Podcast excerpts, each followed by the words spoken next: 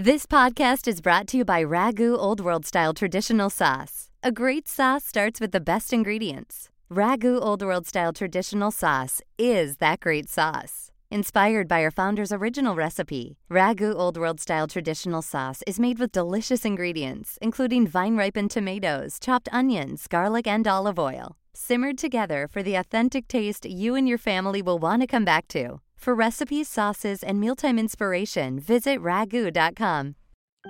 It's now been just about two weeks since the execution of Rodney Reed was delayed in Texas. And today I want to give you a clear update on where his case stands. I want to talk to you about what's next. I also want to tell you some of the stories I'm now getting every few minutes from people all over the country who've either been wrongfully convicted or who have family members. I'm talking about husbands, wives, sons, daughters, mothers and fathers who've been wrongfully convicted.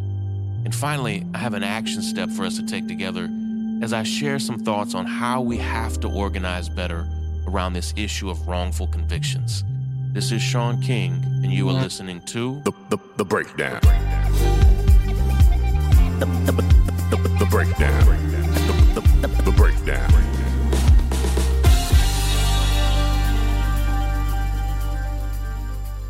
Just a little more than two weeks ago, millions of us, people from all 50 states, from countries all around the world, came together, rallied together to stop the execution of a man named Rodney Reed, who I believe was wrongly arrested, wrongly charged, and convicted, and ultimately sentenced to die in Texas for a crime that I strongly believe he did not commit. And I believe the evidence shows that. The Texas Board of Pardons and Paroles, which a, a deeply conservative board there recommended to the governor that he stop the execution. But before the governor could make a decision based on that recommendation, the Texas Criminal Court of Appeals issued an immediate appeal or granted an appeal and stopped the execution, canceled the execution date, and then pushed it back down to lower courts. I want to give you an update on where that stands right now because it's actually not only deeply problematic, but it's emblematic, it's symptomatic of not only the problems that Rodney has experienced over these past 20 years, but it's given me a, a deep, peculiar glimpse into how things work there in Texas. So, Rodney had a, a judge on this case who retired. Now, this is going to get a little confusing.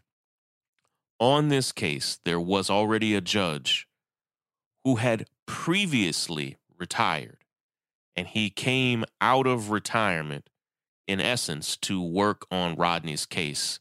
But in August, unbeknownst to the general public, he privately wrote a letter to other people in the system, other judges and, and supervisors, suggesting that he had gotten concerned that his mental faculties could be a problem and that he needed to retire. Well, the full legal team was never notified of that. And so in August and September, deep into October, even into November, the general public didn't even know that the judge, the original judge that was scheduled to hear any type of appeals on Rodney's case, that he had privately uh, already told his supervisors that he needed to step down just for the integrity of the cases. And so when the Texas Criminal Court of Appeals said, yes, we are going to stop this execution and give Rodney Reed's legal team an opportunity to present new information. Texas law states that if a judge is removed or steps down, the case should be immediately heard by the locally elected judge in that county, and the county is Bastrop County. Well, there is a locally elected judge there. Here's where it gets very weird and very disturbing. And I, again, I think it's a sign or symptom of all the problems that Rodney's case has had since day one. Instead of kicking the, case down to the locally elected judge there in Bastrop County, who I will say again is a is a conservative Republican. Okay, it's not like there's a liberal judge that we're waiting to hear this case, but he is the locally elected judge of the people. Uh, instead of batting the case down to the locally locally elected judge as the law states, they brought another judge out of retirement, a man who has not tried a case in over 5 years and is known to be consistently unreasonable and harsh in every way. Instead of batting the case down to the local to the active local judge, they brought another judge out of retirement, hold on, who's not even from that county. He is from the next county over. And of course, Rodney Reed's legal team at the Innocence Project has said, hey, this is not going to fly. Not only are you violating Texas law, but you're doing so on a case of life and death. And and again, this is symptomatic of how Rodney's case has been treated. Why are they doing that? Why did they bring a judge out of retirement to initially hear Rodney's case? And why, when he retired, why are they bringing another judge out of retirement just to hear? The guy is not unretiring to practice again. They brought him out of retirement, five years of not practicing law, not being a judge. They brought him out of retirement just to hear this case. And he's not even from the county where the crime happened or where Rodney was convicted. And there are local judges who can take the case. It taught me a, a profound lesson of how people in power, particularly conservative white folk in power, and I don't just mean Republicans, but how the conservative power structure in America abuses and manipulates this thing that they call the justice system, but we know it's got so little justice. Why we call it the legal system. It, it's system of laws, but it's not a system where a lot of justice happens. That they manipulate and abuse the system in whatever way they can, however they however they can, to bring judges in and out and in and out of retirement to try whatever cases they want them to. I've never heard of such a thing. But as I started talking to people all over Texas, they said, Shaun, we've been seeing this shit our whole lives. We've been seeing this for generations. That judges who have disappeared and left the bench are brought back, uh, who are dusted off and brought out of retirement just to try a very particular case is disturbing. And it's it's a level of gamemanship that I don't mean to say I admire, but to say like, oh, this is how you all are playing these rules here. This is how this is how you all are using the system. And it and it lets me know that I mean I God this metaphor is overused, but you know, it's like we're playing checkers and they're playing chess. You know, it's like I don't even think that's appropriate enough. It's like, you know, we have we are we are not playing by the same rules. We are not playing with the same weapons. We are not playing with the same level of sophistication when it comes to this system. And it and it just showed me right away, like, oh, okay. This is how they run the show. This is how they make sure that innocent people are never exonerated. This is how they make sure that certain people always run the system. And uh, I'm I'm disturbed by it, and and we should all be disturbed by it. And and yet, I also need us to learn that there is a level of nuance and sophistication that goes into how these systems are managed. And we need to learn some powerful lessons from this. It's the breakdown, the breakdown, the breakdown, the breakdown, the breakdown, break it down now.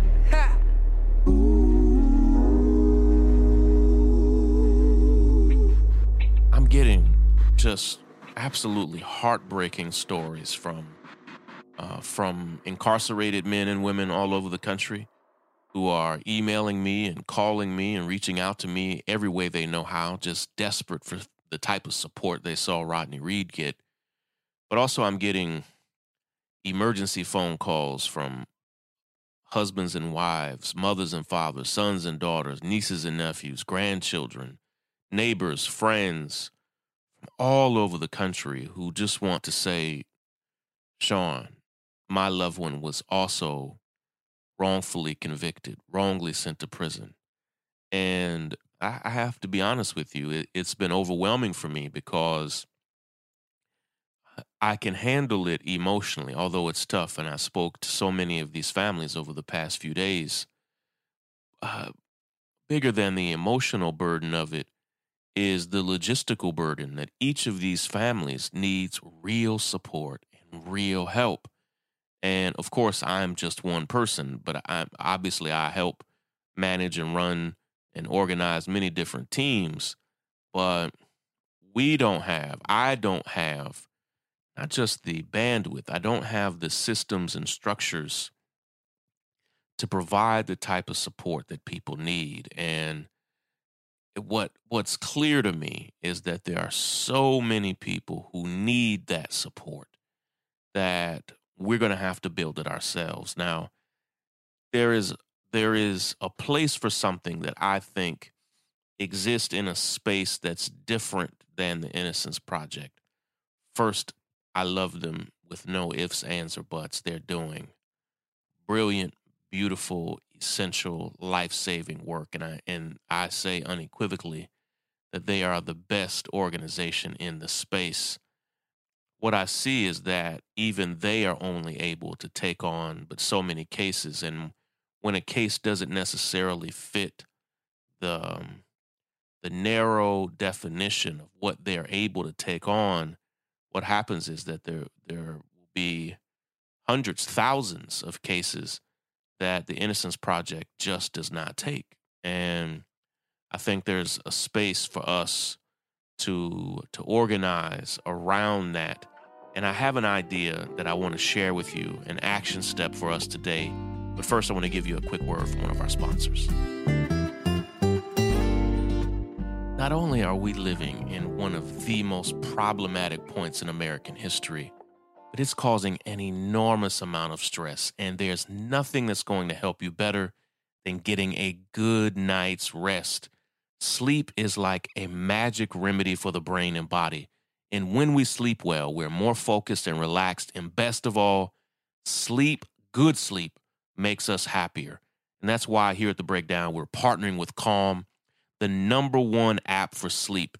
Here's the thing sleep deficiency does real damage, not just to your brain, but to your body as well. And when you are sleepless, you are more prone to accidents, weight gain, depression, and so much more. So, with Calm, they have a whole library of programs designed to help you get the sleep that your brain and body needs. So, if you want to seize the day, sleep the night with the help of Calm. And right now, listeners of the breakdown get 25% off of a Calm premium subscription at calm.com slash break. That's C-A-L-M dot com slash break. Over 40 million people have downloaded calm.com slash break, and we want you to download it and use it as well.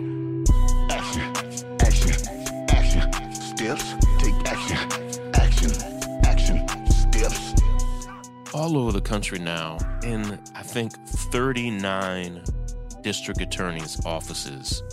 We have something called conviction review units or conviction integrity review units. And actually, they are exonerating more people per day or per week, per month on a faster rate than even the Innocence Project. And often the Innocence Project is appealing to these conviction review units. I want to explain what they are for just a second and then give us an action step where we can begin advocating and fighting for these conviction review units to be in your city, to be in your county, all over the country. As you know, there are now nearly 2,400 district attorneys' offices all over the country. Every major county in this nation has a district attorney's office. Almost all of them call themselves the district attorney's office. Some call themselves the state's attorney's office, the county's attorney's office, the prosecuting attorney, but they all function the same. They're all the same. It is the local office for the district attorney, and they oversee all of the county or all of the city's prosecutors. And that person is locally elected, which is a place where we all have real power. The organization that I'm a co founder of, Real Justice, we have now helped to elect district attorneys all over the country. And in almost all of the district attorneys that we've helped elect, in almost all of their offices, they have those conviction review units. And what it is, is they establish an actual office in the office of the district attorney that has an administrator, staff, uh, attorneys, and others when uh, incarcerated families or or their families uh, or attorneys present cases and say, "Hey, would you please review this conviction? We believe there was some type of misconduct. We believe there was something missed here. Please review this. We, there was prosecutorial misconduct. There was police misconduct. Please review this conviction, and and if you find something, uh, you know, it could help exonerate this person. And so, where I'm recording this today in Brooklyn, Brooklyn really pioneered um, the the development. That Brooklyn was not the first place to have a conviction review unit, but they were the first to use it full force. And now we see these review units happening all over the country. But out of the 2,400 district attorney's offices, only 40 have them 39 or 40. I, I'll be sure on that. I'll double check. And what I want you to do for your action step today is whatever county you're in, whatever city you're in, Google that city or county and find the name and number and information or email address and information of your local district attorney and I simply want you to call them or email them to find out if they have a conviction review unit, if they have an actual office that they've opened to review convictions.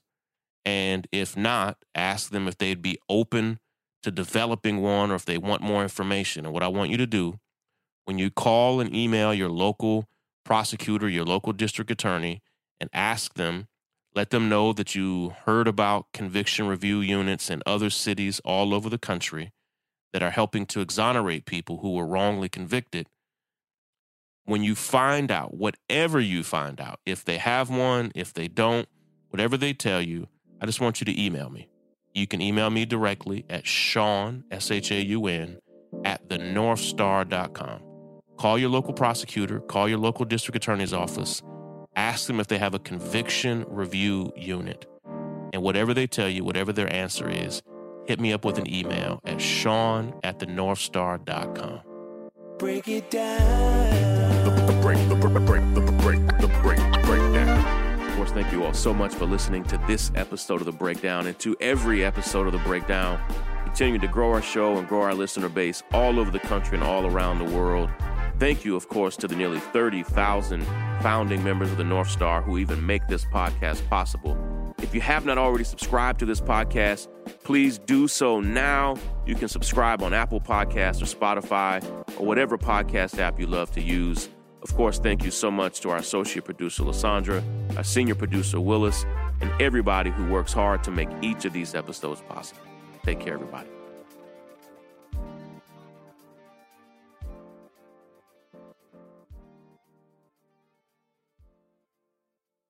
This podcast is brought to you by Ragu Old World Style Traditional Sauce. A great sauce starts with the best ingredients. Ragu Old World Style Traditional Sauce is that great sauce. Inspired by our founder's original recipe, Ragu Old World Style Traditional Sauce is made with delicious ingredients, including vine ripened tomatoes, chopped onions, garlic, and olive oil, simmered together for the authentic taste you and your family will want to come back to. For recipes, sauces, and mealtime inspiration, visit ragu.com.